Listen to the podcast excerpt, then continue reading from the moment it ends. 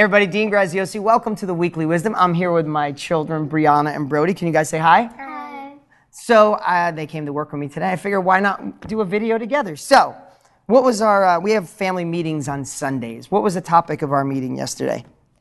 I'm setting our goals. Setting our goals, right? They're pretty cool, aren't they? Why do you like setting goals, Brody? Because then they come true. because they come true. Hey, I think that's enough. You got enough wisdom for today. No, so we went over yesterday. We looked back a, a couple months ago, and both of you guys set goals in different areas of your life, but we set them in baseball because both of you are so good at baseball. Brody, do you remember some of the goals that you set uh, a couple, two months ago? What was one of them? To be a pitcher. To be a pitcher. And what have you been doing since then? Pitching. Pitching and practicing. Do you remember what your other uh, one week goal was back then? Um, It was to play a doubleheader.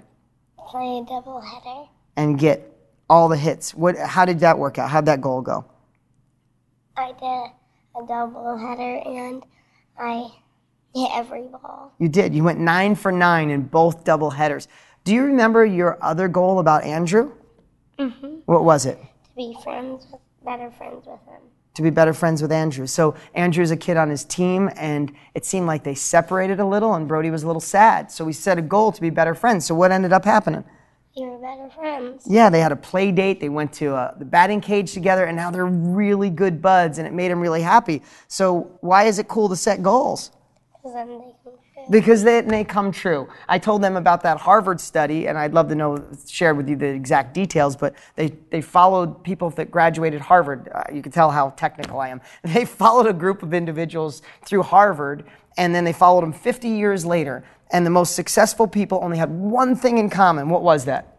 They set goals. They set goals. That was the most common thing they did. The people who set goals made more money, had happier lives, better relationships. So, Brie, what about you? Why do you think goals are important? Because they challenge you to work harder so they come true. Love it. What were some of your goals? Do you remember your goals from a few months ago? Mm-hmm. What was one of them? Um, to become a pitcher. To become a pitcher. And then what did you do after you set that goal? Um, I pitched. You sure did. But what did you do before that first game? What did we do almost every night? Um, practice pitching. She did. She practiced for about three weeks and then told the coach, I think I'm ready. And we put you in that one game and she did great. What was your second goal? Um, to strike out five batters. When did that happen? Like a week after. A week after she played a game and struck out seven batters, which was awesome. And then what was your last goal? Um, to get on a better team. And what did we register for you last week? Um, a better team. Yeah, uh, more of a travel team, a competitive team. So, what are some new goals we set yesterday for the future? Um, to do ballet. To do ballet. What else? Um, to keep doing softball. Keep doing softball. And what was that third one? I think is pretty cool. Um, to speak two languages. That's pretty awesome. You're going to be better than dad since I speak one. What about you, Brody? What's some goals that you put? Play guitar. Play guitar. Cool. We're starting guitar flag. lesson. Play flag football. Play flag football And play baseball. and play baseball. Pretty cool stuff. Guys, thanks so much for having spending time with me here with my two kiddos. You know, how many of us go through life wanting more, but we never take the time to actually write it down? The, the greatest gift I could give these two, there's lots of things, right? I, I try to teach them not to stress about what other people say, right? If, if someone calls you a name, should that hurt you? No, how come? Because it's probably not true most of the time.